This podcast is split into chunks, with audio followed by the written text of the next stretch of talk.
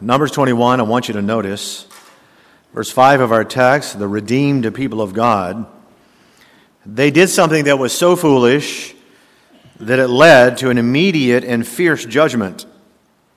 Verse 5 says, And the people spake against God. Well, there's the folly, there's the sin, and why in the world would the same people whom God delivered from Egypt was about to deliver them again, why would they speak against God and also speak against the man that God used to help lead and deliver them. Verse 5 again, and the people spake against God and against Moses. So again, there's the disobedience and there's the foolishness of God's people. And of course, here's the judgment that followed because of that folly. Verse 6 And the Lord sent fiery serpents among the people and they bit the people, and much people of Israel died. Therefore, the people came to Moses and said, What? We have sinned. How did they sin? Well, they admitted it. For we have spoken against the Lord and against thee. Well, there again, you see the folly and the judgment. This people have spoken against God, and God sent them, of all things, fiery serpents. I just have one question How did they speak against God? What blasphemy, what rebellion, what accusation or slander did they say against the Lord that would cause God to send these fiery serpents? Well, that part might surprise you. Verse 6 And the Lord sent fiery serpents among the people, and they bit the people, and much people of Israel died. Therefore, the people said to Moses, We have sinned, for we have spoken against the Lord and against thee. They asked God to take the serpents away. But what was it that they said? What was the sin? How did they speak against God? That's in verse 5. And the people spake against God and against Moses, Wherefore have you brought us up out of Egypt to die in the wilderness? Here it is. For there is no bread, neither is there any water. Our soul loatheth this light bread. Now, wait a minute. The bread? You'll notice, by the way, that the bread is mentioned twice, and I'll tell you why. Because back in chapter 11 of the same book, it was the same bread it was, in fact, the manna that came down from heaven that the people complained about. And it says in that text, the anger of the Lord was kindled greatly. And the next line says, Moses also was displeased. So I guess all you moms and you dads who get upset when your kids complain about the food, you're in very good company. Amen. You realize it was the Lord Jesus himself who quoted and referred to this very text in John chapter 3 when he was talking to Nicodemus about being born again. After all, the Lord Jesus himself was present here at the scene. He heard all of the complaints in the wilderness. And if you're here this morning and you're wondering what in the world is so bad, what's so egregious to complain about manna in the wilderness, and why this story, by the way, is so noted in the scripture, Old Testament and New, then let's just all take a few moments. Let's consider these texts and speak on the subject loathing your blessings. Father, help us now to understand that you don't always send fiery serpents among your people when they complain. You do not always smite an Ananias and Sapphira in a church when they lie to the Holy Spirit. You do not always send fire and brimstone down from heaven when a city is vile. But you have done these things in your word and recorded them in times in history to teach us and remind us that this is how you always feel about these things, that you're a holy God. May we understand the import of this today. Please, in Jesus' name, amen. Three things I want you to consider this morning in this text. To consider about the blessings, the kindness, and the gifts of God. After all, the manna that God sent down to these people in the wilderness was as blessed and it was as kind as any good and perfect gift that could ever come from above. Three things. The first thing I want you to notice about his blessings is number one, to survey them. Survey, beloved, as in appraise. In other words, look at all of the blessings, which manna was. You look at all of the blessings from God's hand, and you take time and consider them very carefully. In fact, let me read to you, I mentioned that text in Numbers chapter 11. Let me read to you how God describes the manna in his own word, his manna in his own word. And the manna was as coriander seed and the color thereof is the color of bdellium, sort of like a resin color. And the people went about and gathered it and ground it in mills and beat it in a mortar and baked it in pans and made cakes of it. And the taste of it was as the taste of fresh oil. Here is Exodus. The house of Israel called the name of it manna, and it was like coriander seed, white, and the taste of it was like wafers made with honey. Wait a minute. Fresh oil, white resin color tastes like honey, wafers. That's obviously Krispy Kreme donuts. right? Psalm 78 says that man did eat angels' food, the corn of heaven. Frosted flakes. I'm telling you, it's right here in the Bible. Now, this is God's description, but remember how the complainers saw it by the time they get to this point in verse 5. Our soul loatheth this light bread. You know, I kind of have an understanding about food and especially sweets. If it says light in the description, have some light key lime pie or some light banana pudding, the word light is not a good thing. Amen? Obviously.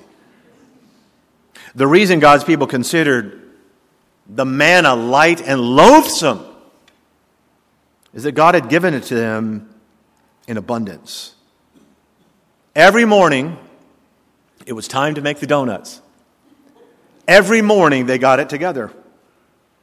I'm reminded of something that Solomon said in the book of Proverbs. He said these words The full soul, full, loatheth an honeycomb. But to the hungry soul, every bitter thing is sweet.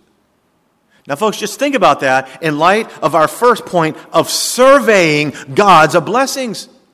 That issue, the issue stated by Solomon in that text, both of which are illustrations of our text and of spiritual truth. A, there's the full soul. That's these people. And B, there's the hungry soul. One looks at something that is sweet and tasty and near perfect, and they despise it. They despise it. The other one looks at that which is bitter and unappealing and actually loves it and desires it. I'll put it this way when you're actually starving and you have not had it in a long time, a quarter pounder from McDonald's is really amazing, right? It's just awesome. But if you're stuffed and you just finished a Thanksgiving dinner up to here, here you've stuffed yourself to your gills, and somebody brings you a big plate of roast turkey and gravy, you cringe. The old German proverb says, hunger is the best sauce. Everything tastes better when you're starving. On the other hand, the other person who's indulged himself, he's gone way past to the point of being full, as some of you are going to be in a couple of weeks. There's nothing that looks good or tastes good at that moment. And of course, the spiritual application to all of this is throughout the Bible. Hear me carefully. When God gave his people manna every day for 40 years, they survived on it. For every meal, eventually that perfect angel's food, to them, the food didn't change. To them, that became a curse. They hated it, they griped about it, and as you well know, then they clamored for flesh meat. And so God sent them flesh. He sent them meat every day for every meal for a whole month. And guess what happened? The word loatheth, you see that in verse 5? That is the same description God uses in Numbers 11 20 when he says about the meat, it shall come out of your nostrils and be loathsome unto you. And it is then, in the same verse, that God applies the physical condition to a spiritual truth. You may remember in Luke chapter 15, Jesus gives the story of the prodigal son. He's hungry, he's destitute. He's far now away from the former world of the abundance of food that he grew up in in his house. And now the Bible says, feeding merely on the husks that the pigs themselves wouldn't even eat. The Bible says that he longs, he yearns, not for a fatted calf, He doesn't yearn for a feast, which is what they would have in his father's house. It says he yearned for the bread. Just the bread. Luke 15, 17, I perish with hunger, and how many of the hired servants of my father's house have bread enough? This is why just 19 days until Thanksgiving Day. Today is. I want my heart to be right. And I want my heart to be grateful before that day. And beloved, I don't want us, I don't want us to wait until a date on a calendar to survey, take time to count our blessings, to survey God's blessings. Forget about being grateful on the 24th. Let's be grateful going into the 24th. And you know how to do that? Biblically, it's just perspective, it's just truth. Okay, look, this is the statement. This is the reality of the human nature. Okay, it's true. When you're full, you take things for granted and you murmur. That's human nature. That's the flesh. But as believers, we're not called to simply fall back and accept things by our human nature. It's human nature to hate your enemy. That's what everybody does. Jesus said you have a new nature, you love your enemies. You've been called to a higher standard. So, guess what? When life gives you light bread instead of meat or quail, then as a Christian, you're supposed to do, beloved, the spiritual thing the godly thing, the supernatural thing. And that is survey what you have. Look at it. Look at it through spiritual eyes. The same thing is true when life gives you all meat. And God would send them quail day after day after day and not bread. You survey that, but you do it always with spiritual discernment, and you are still, therefore, and always grateful. I'll put it this way When the Israelites were out in the wilderness, did you ever notice?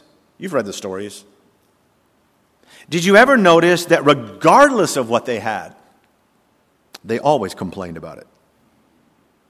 When they didn't have much, they murmured and complained. Oh, we missed the leeks and the garlics in Egypt. Did they really? Oh, the leeks. When they had a lot, a whole lot, they still complained. Pastor, I just don't understand. I've worked hard my whole life and I've struggled and I've scratched and I've labored, and all I have to show for it now is a cupboard full of light bread. And it's not fair, Pastor. My other family members, they have Omaha steaks and crab legs and Hoffman's chocolates. My dream meal right there. Amen. I just stated it. okay then why don't you survey this? Understand the truth that to a lot of people, what you have, what you have right now, and despise would be a glory to them. The Irish, my forebears, took their potatoes for granted until a mold decimated the crop in 1845. And over a million of them starved to death. And another two million of them had to leave and would have died if they didn't leave in abject poverty. It's a reminder to me that Christians don't have to loathe their blessings because it is true. What you have and despise is also that that to someone else is a glorious thing and greatly valued. I was driving our old church van the other day, the old one, 100,000 miles nearly. The church was gifted this van 16 years ago. And driving it, you know, it's kind of loose. It's not like those two nice new ones we got. And you know, I was thinking 100 years ago, this van would be the envy of anybody on the face of the earth. That 100 years ago, millionaires did not travel with the comfort of an air conditioning or the speed, especially I was driving, the speed and the quiet ride of that white wonder that sits in the back parking lot. That means that for the first 6,000 years of human history, no man with riches or thrones could have had the luxury that you and I do have right now with just driving whatever you have, that worn out old van. Your car. Now I know it sounds trite, but it's still a flat out reality, beloved, that if you're complaining about driving a five year old car because your neighbor got a brand new BMW, you're missing some perspective. We're talking about billions of people now and everybody for 6,000 years that never had anything remotely close to the luxuries that you and I have at this very moment. I'm reminded of the definition of poverty now in the United States of America. You know, we have something called the poverty line. People today who are classified as poor in America, not in the world, but people today who literally are classified as poor have a car, cell phones, flat screen TVs, a roof over their heads, and cable. This is not an exaggeration. Those are all considered things, luxuries. They're not considered luxuries below the poverty line. I remember Brother Jim used to sit right here. He's in heaven now. I was sitting in his living room one day and we were looking at old pictures of him in Greece. And he told me how, when he was a boy in Greece, the Nazis had blockaded his country, wouldn't allow anything in and anything out. And he said our people began to starve, and he watched his father feed his family scraps until he saw his dad emaciated, and then finally he starved to death.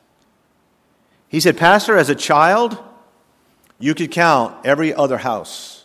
You just go, that one, that one, that one, and the man of that house starved to death. That's poor.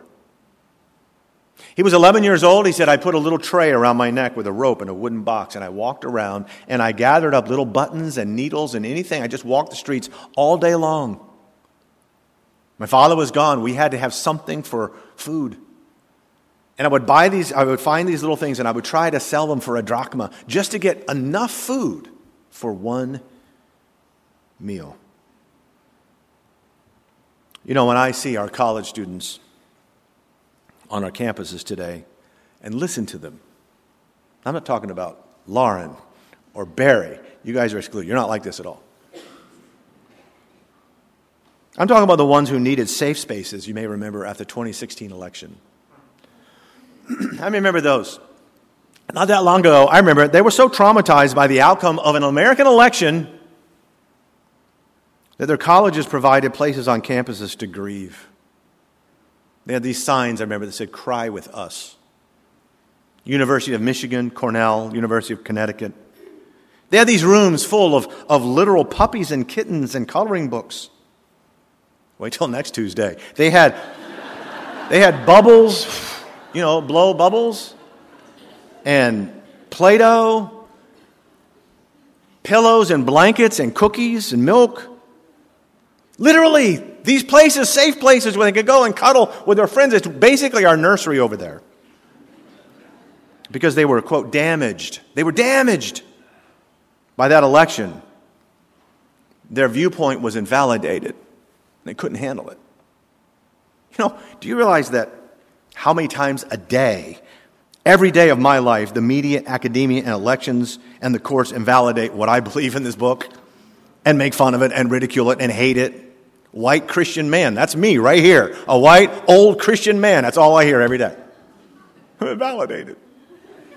Where's my safe place? That's what I want to know. Just put Krispy Kremes in there, amen? I'll be happy.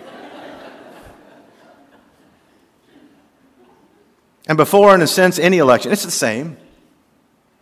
18, 19 years of age, they're complaining and protesting that they're offended and their feelings are hurt.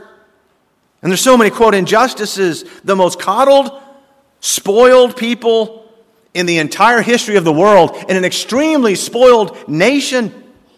And they're making demands while they attend classes. When I see that and I hear that, what I know right away is that they have lost all perspective. All perspective. Survey what you have.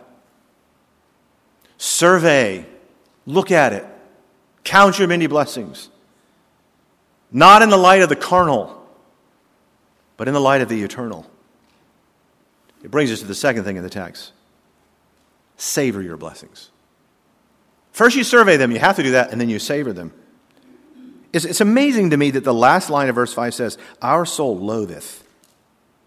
Loatheth? This light bread? This good gift literally came from above. Literally. I'm always reminded when I read this of 1 Timothy 6:17, the living God, who giveth us richly all things to enjoy. God literally wanted his people to enjoy. And what he wanted them to enjoy, they loathed it. In other words, everything that you have that is enjoyable. The Bible says, the scripture says, God gave it to you so that you would enjoy it.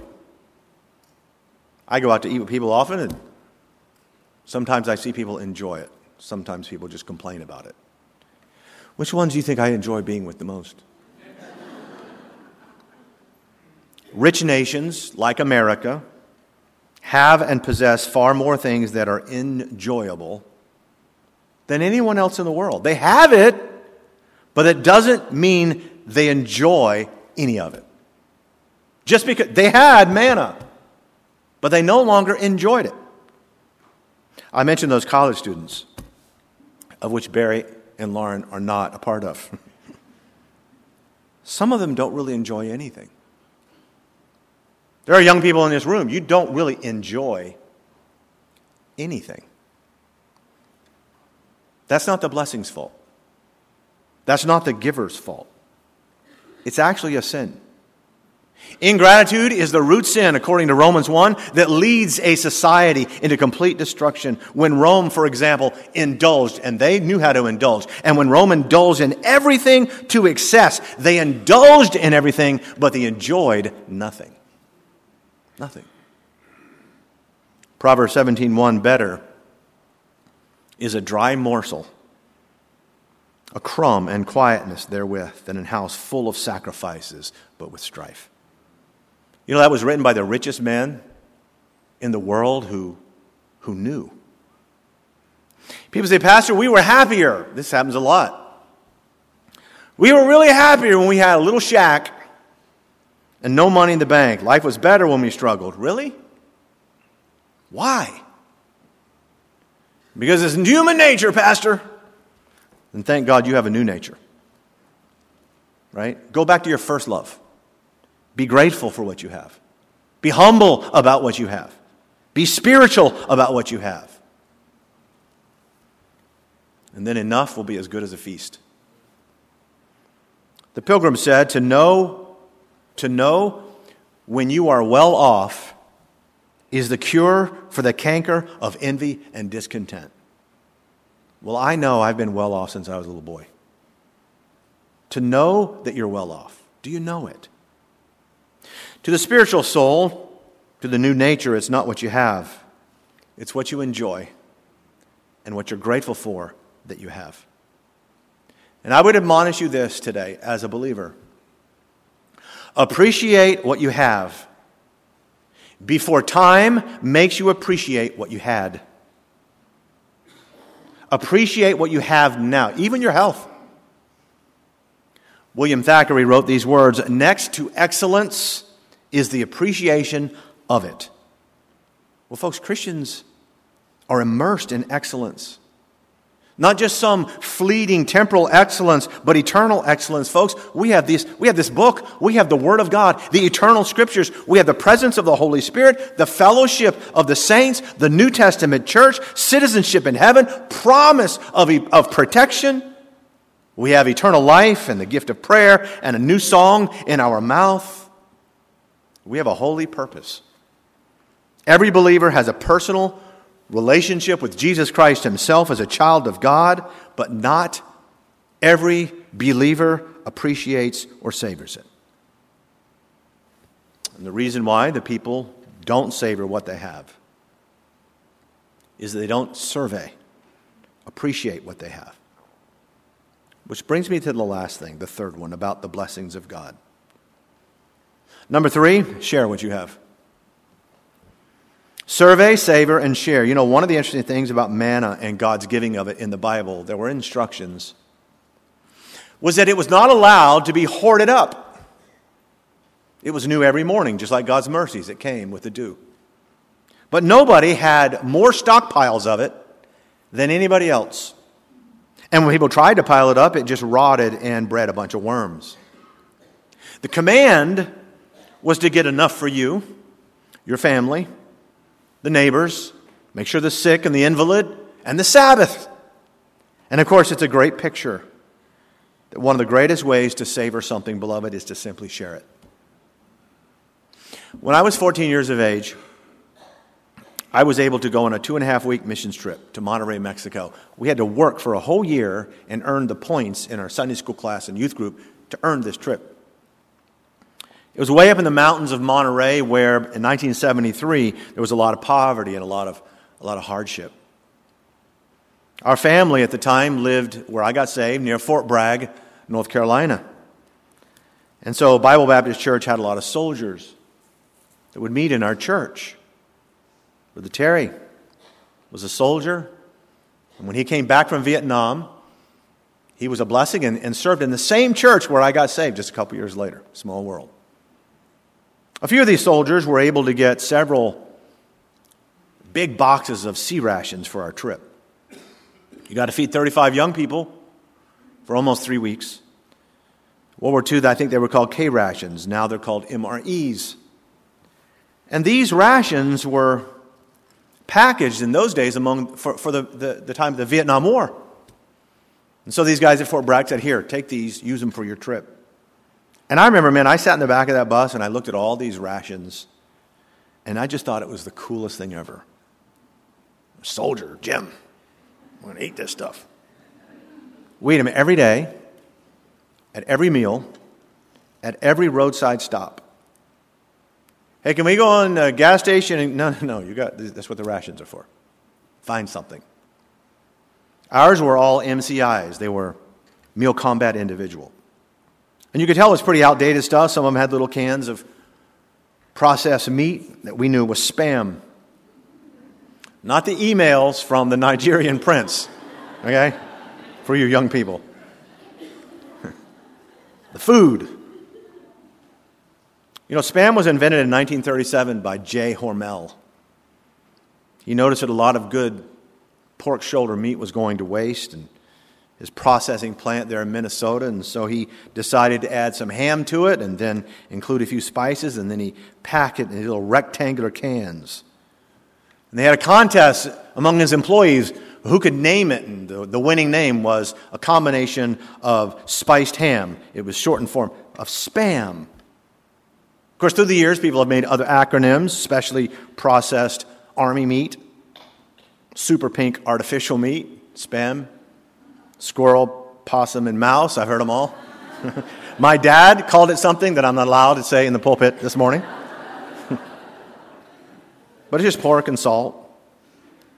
And it was cheap, especially back in 1940, five cents a can, and so all the protein and the fat, they shipped this stuff to our soldiers 150 million cans, and just in the Second World War. The Russians loved it. Khrushchev was a soldier at the time he made these, this statement, quote, We could have never defeated Hitler without feeding our soldiers on that glorious spam. That's a Russian for you right there, amen? glorious. Mom and I were discussing spam yesterday. And I remember mom was pretty creative with it. She said, Yes, she said, Jimmy, it's delicious. It was delicious with scalloped potatoes and peas. And she told me they went to a squadron party, and we were living in Turkey at the time, and, and the chef ordered this amazing ham salad, and they all wanted the recipe. You know how the ladies are. And he said, It's just chopped up spam. You may remember we would take the key, and you know, it's a little key, and you turn it all the way around. Then you turn it upside down, and it would come out. Ready to eat right there, boy glorious. Well, anyway, back to the mission trip. It didn't take long, day after day after day, eating this stuff. We're teenagers, folks. And it didn't take long for us young people to start complaining about it. I mean, all the rations. Complaining. We got way up into these mountains and we got amongst these barefoot, poverty stricken, the sweetest little Mexican kids. Fell in love with them, didn't want to leave. Always smiling, always happy. Jesu Cristo oh, mi ama, always singing with smiles on their faces. One night we decided, hey, we got all this, these C rations. And no one way not to go back to North Carolina with them, amen. So we decided we would share them. And as we did with trepidation, I'm going to try this, we were shocked. They didn't like them, they loved them. I mean, they absolutely were in awe of every bite, of every part of what we were loathing. I remember one of our teenagers said, They love it. What's wrong with these people? And our translator said, You mean, what's wrong with you? And you know, for the next several days, the more we shared it, the more I started to appreciate it. The more I realize, you know what? This is good stuff. There's nothing wrong with this stuff. This is a gift that someone gave us. The more I realize how blessed we were. You know, John Chapman was a real person. John Chapman was the son of a, of a Minuteman in Concord with George Washington. And he did go west to Ohio. And he did do missionary work as he traveled. He really did. He really did change completely the landscape of the entire Ohio, Ohio Valley because he spread apple seeds wherever he went. Johnny Appleseed, Pennsylvania, Ohio, Indiana, Illinois. He introduced apples to all of these areas. And he himself dramatically affected history by sharing, simply sharing what he had, both his seeds and his orchard knowledge. You would think that he would be sick of apples. Because human nature says too much of one thing makes you weary, right? But he wasn't sick ever of them. He didn't loathe them in part because he didn't hoard all of it, he gave it away. Well, beloved, you have fruit this morning. You have fruit, spiritual fruit, eternal fruit, glorious things, not to mention the material things God has given us. You and I have the opportunity and the ability in the spiritual heart and the spiritual mind to be grateful always for what we have. To survey it, to savor it, and to share it. It seems to me that when God sent fiery serpents to bite his own people, to poison them, and you remember Jesus, again, lifted up, talked about lifting up himself as the serpent. It seems to me that God is showing us that this is a sin that is egregious to heaven, loathing your blessings. We talked Wednesday night about first world problems. Oh, it's so sad. My brand new uh, toaster oven doesn't have a bagel setting. That's a first world problem. But we said it's a first world blessing. The problems are actually blessings. That's called loathing your blessings. Our heads are bowed, please, and our eyes are closed for just a moment.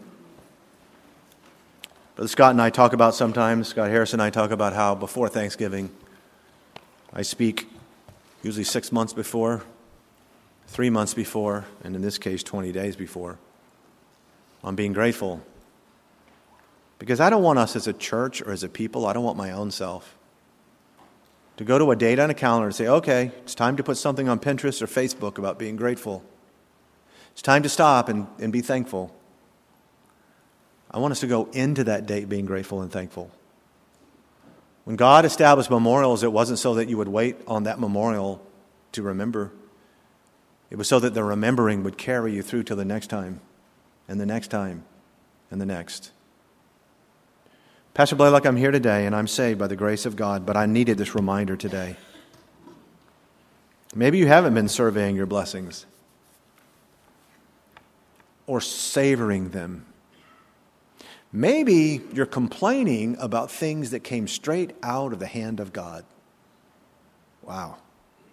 Fiery serpents is how God feels about it.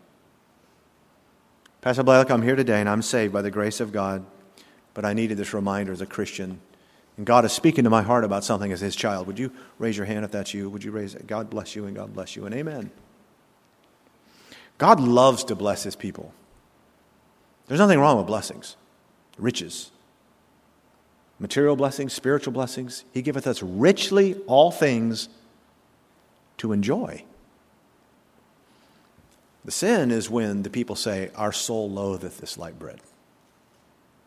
The sin is not surveying, savoring, and certainly not sharing what God gives us. One of the reasons why some who are listening by live stream or in this room will not be able to stand before God and enter into heaven is because God has given you the opportunity to be saved. There's no greater blessing. Talk about a gift. For God so loved the world that he gave his only begotten Son. God has given you his Son to save your sins and your soul. Will you accept it? Have you accepted him? Father in heaven, bless now the invitation.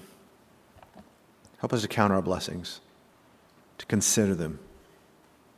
And in so doing, Father, give you glory for the gratitude of our heart and our lips something different about your people.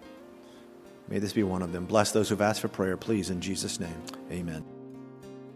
On behalf of everyone at Beacon Baptist Church, we thank you for joining us today.